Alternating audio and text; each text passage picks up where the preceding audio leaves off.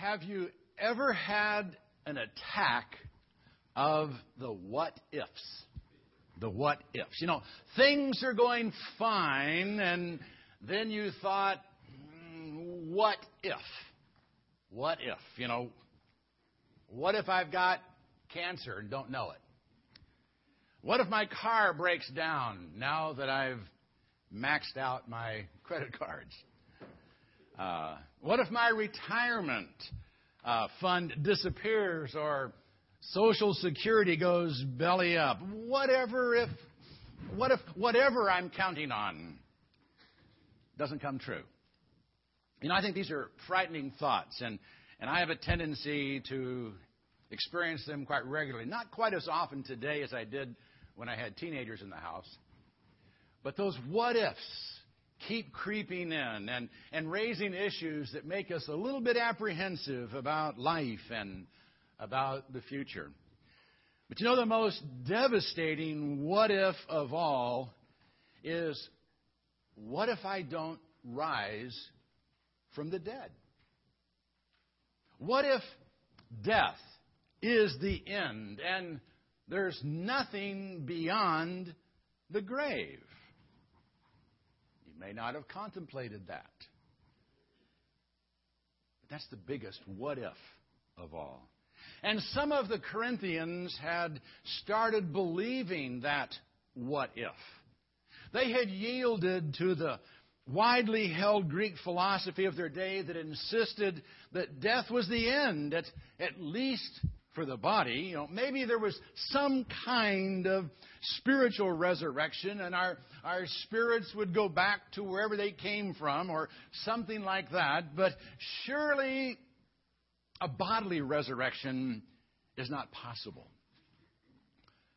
Well, apparently the Christians in Corinth didn't think through the implications of buying in to that kind of thinking.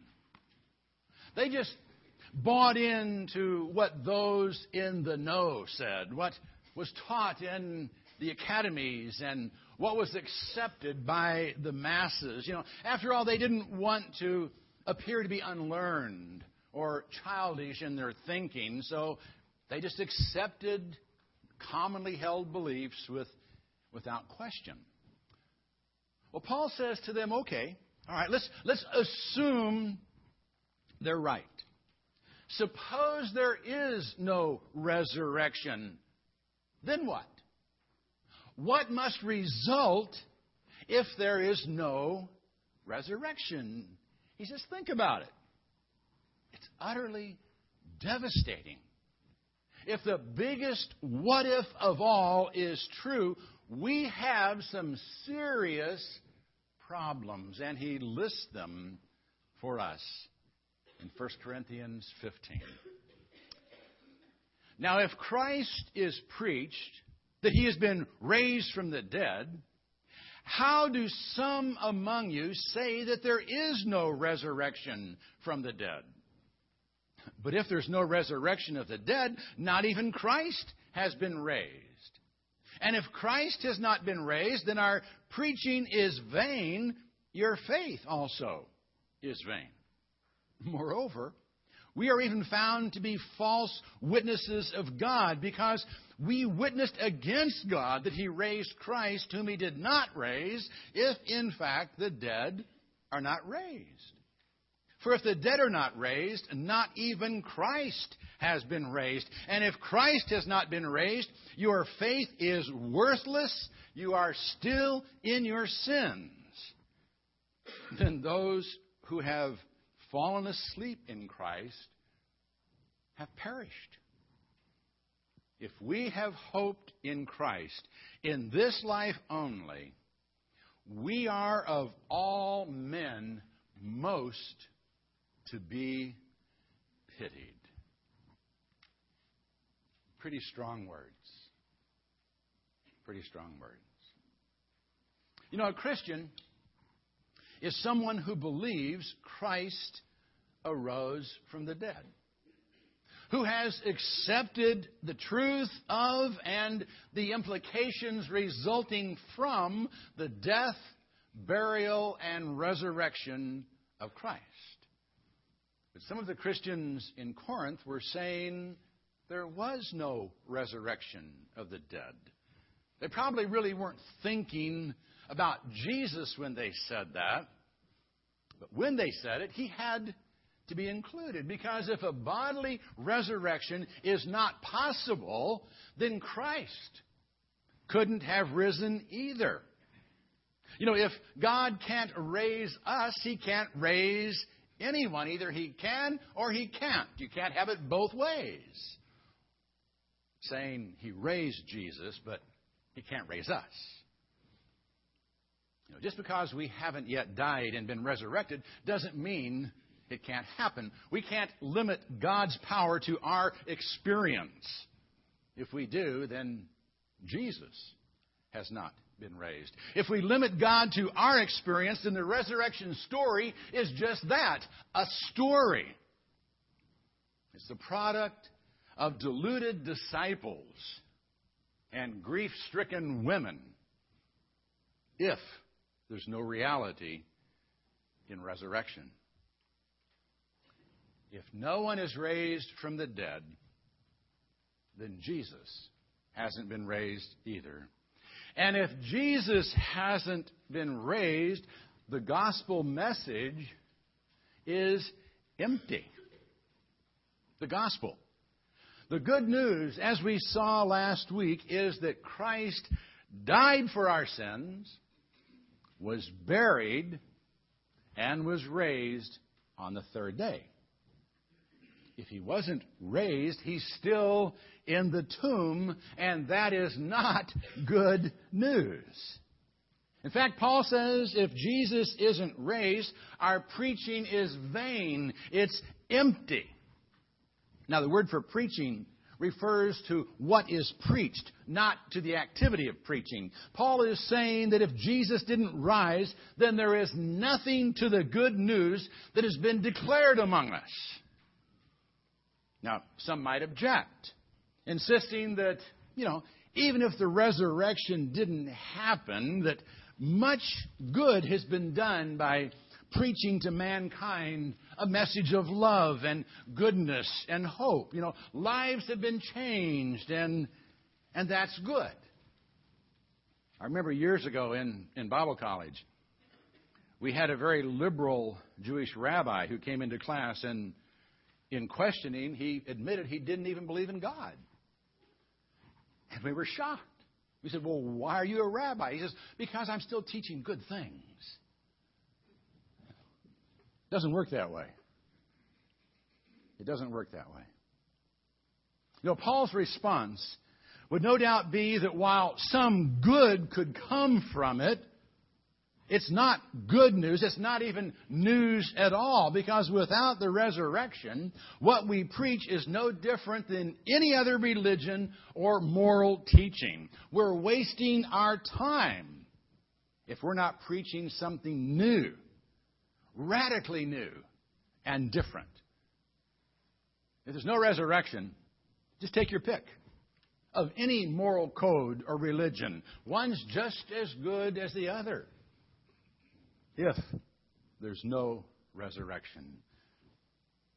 The gospel message is empty without the resurrection, and that means our faith is worthless. You know, Paul made it clear that if our preaching is in vain, then our faith is in vain because it's built upon what we have been taught. In fact, everything we do as Christians is to no avail if there is no resurrection. Our trust is misplaced. Our worship is a futile exercise. Our hope is groundless. There's no afterlife. There's no eternal life. There's only the here and now, and our faith will get us nowhere.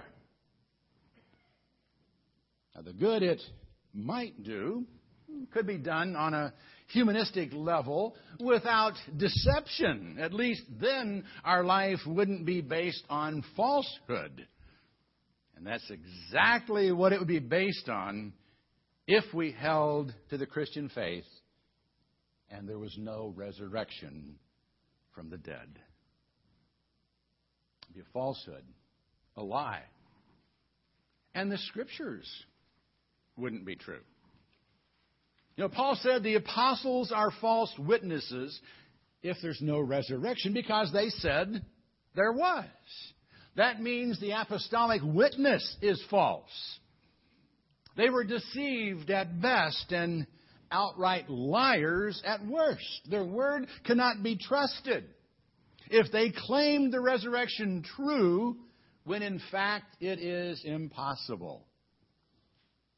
And if they were wrong on one thing, especially the central truth of the faith, they are no doubt wrong on other things. And even if they aren't, how can we know? If their word, which we believe to be inspired and divinely preserved for us in Holy Scripture, is false, then we might as well throw out the entire Bible. It contains falsehood, it's no better than a dime store novel. You can't just pick and choose and say, yeah, that's true. No, that's not. Once you throw out the fact that it contains truth, essential truth about the resurrection, the Bible is useless.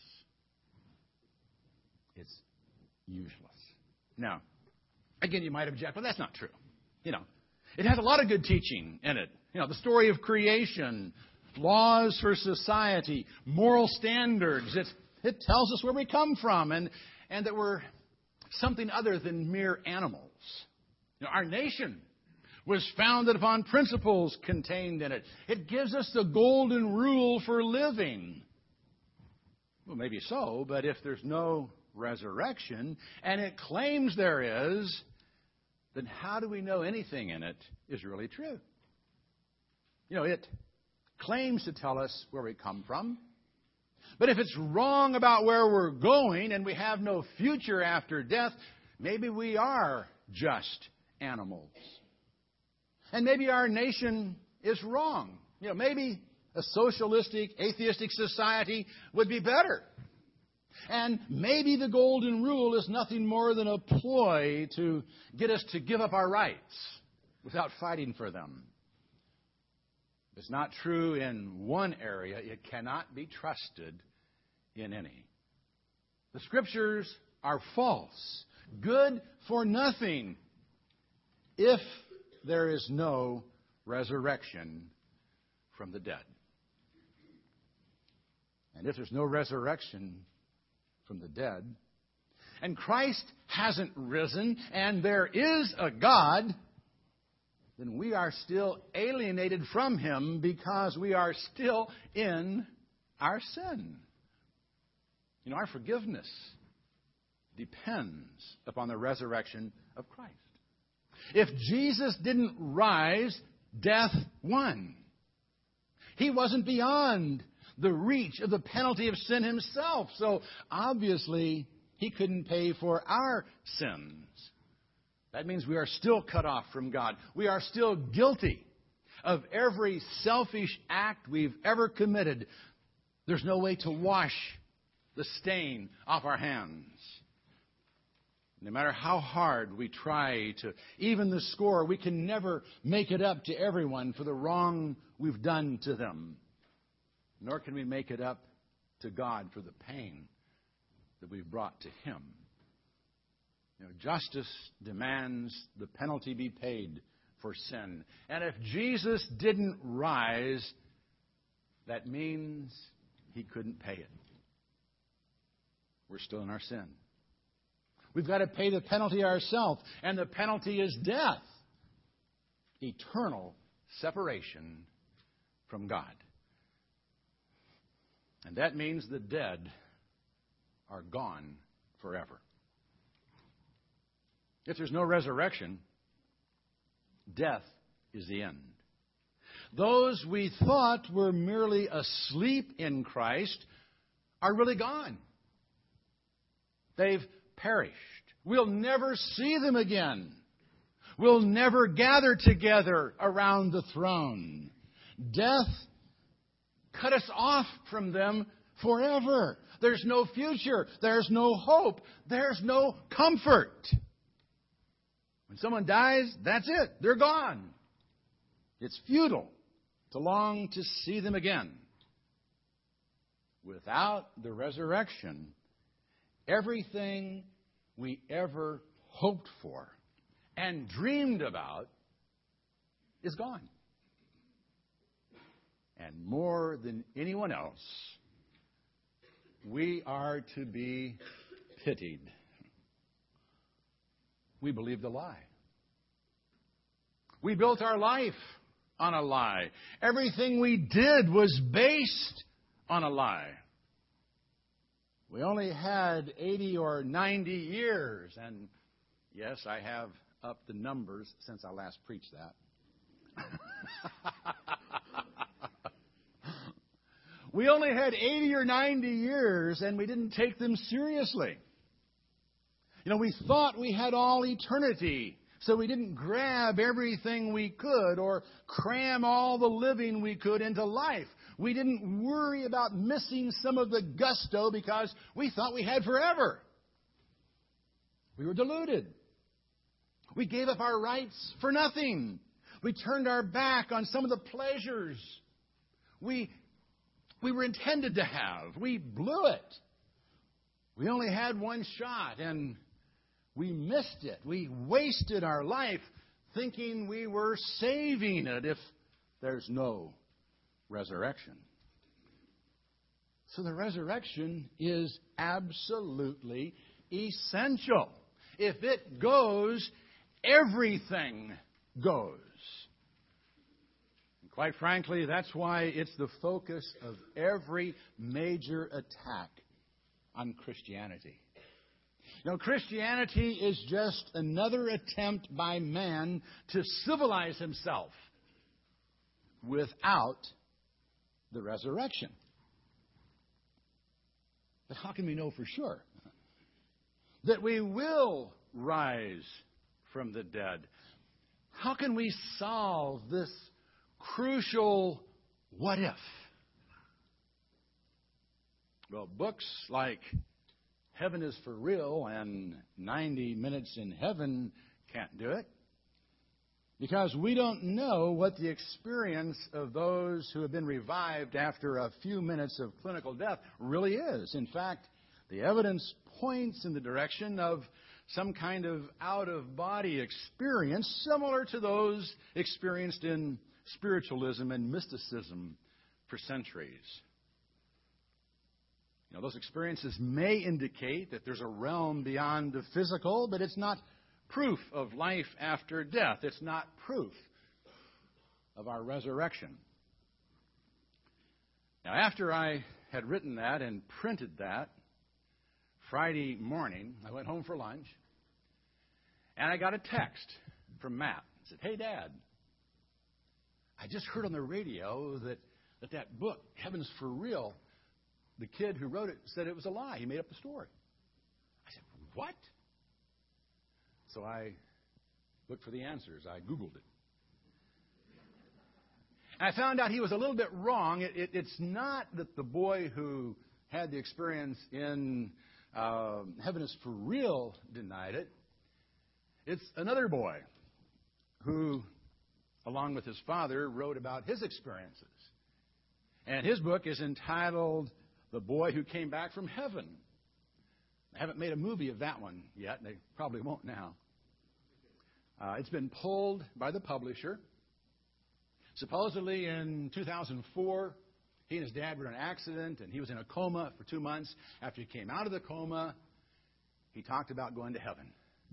And him and his dad worked together and wrote this book, and it's become a bestseller. In fact, I found this kind of humorous. It, it's been marketed by Lifeway Books, a very substantial distributor of Christian material. It was published by Tyndale Publishing. It's been marketed along with those two books I mentioned, Heaven is for Real and 90 Minutes in Heaven, been marketed as heavenly tourism.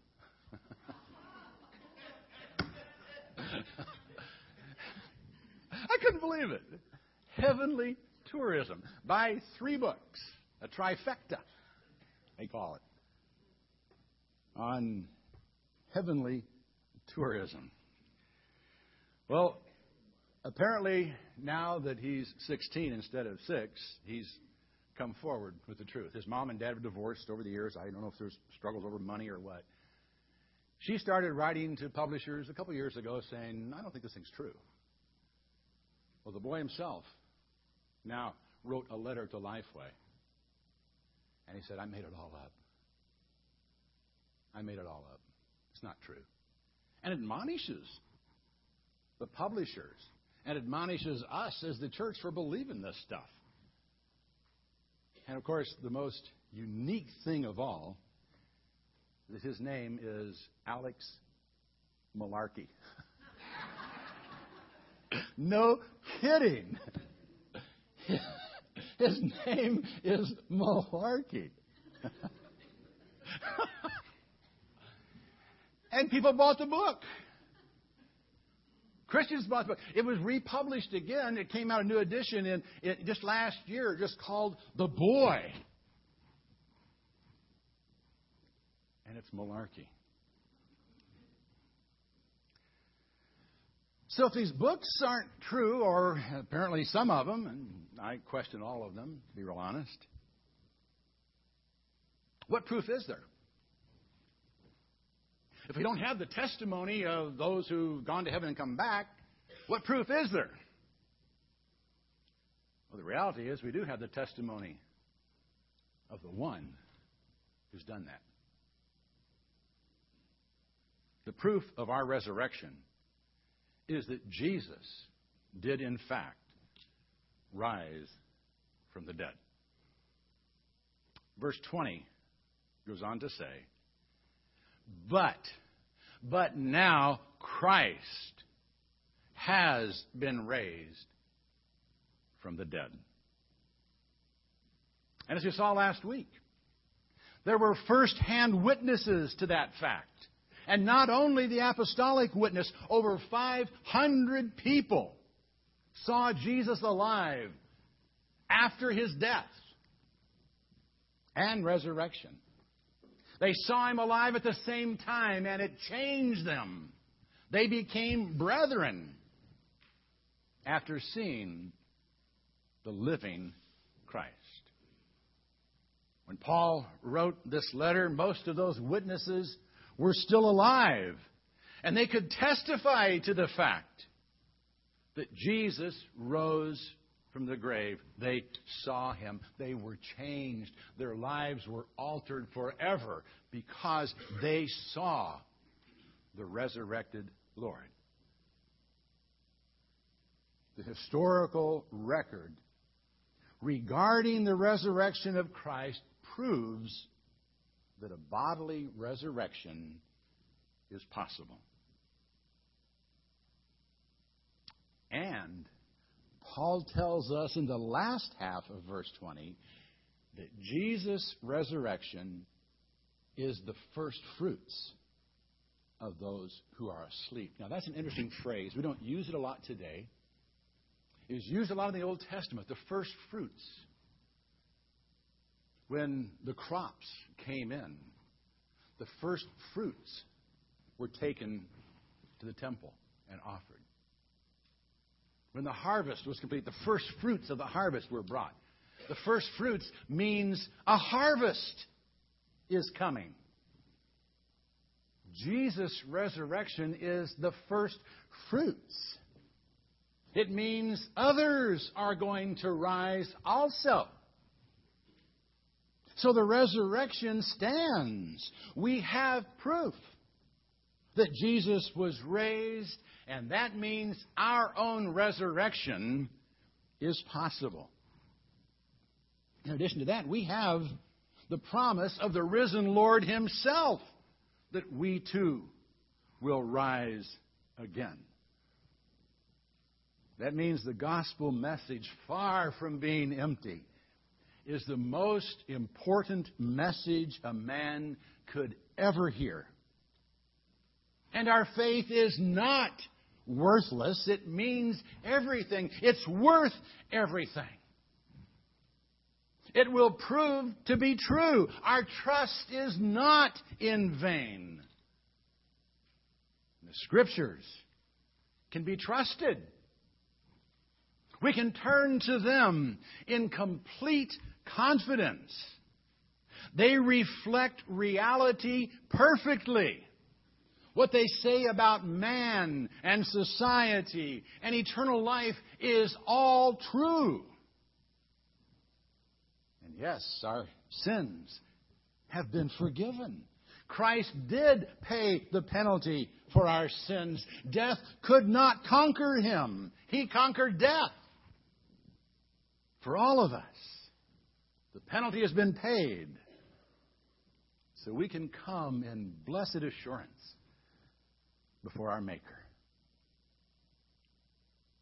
And know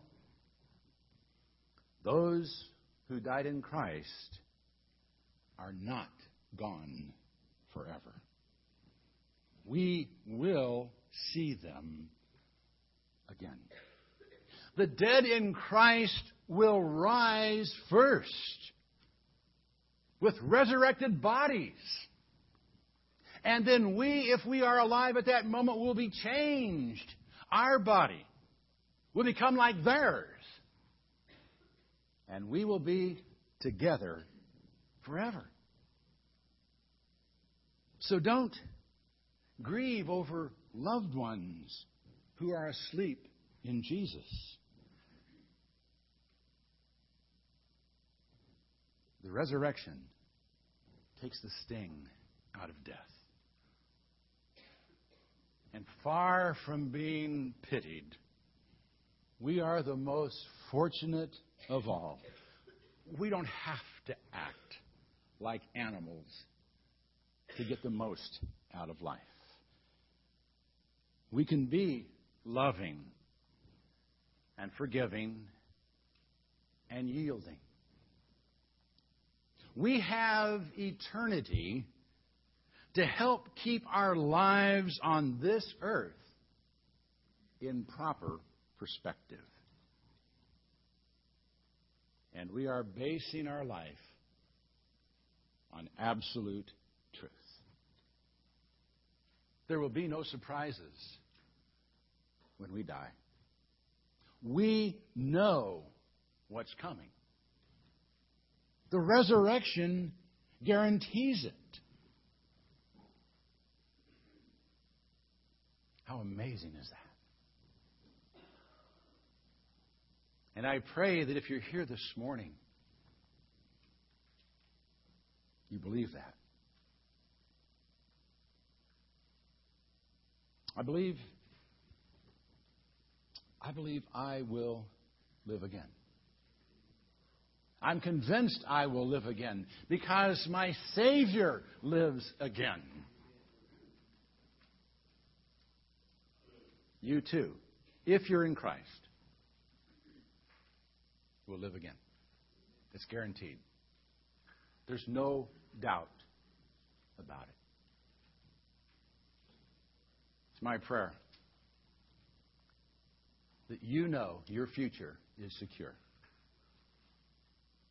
And you've based your life, your present life as well as your future,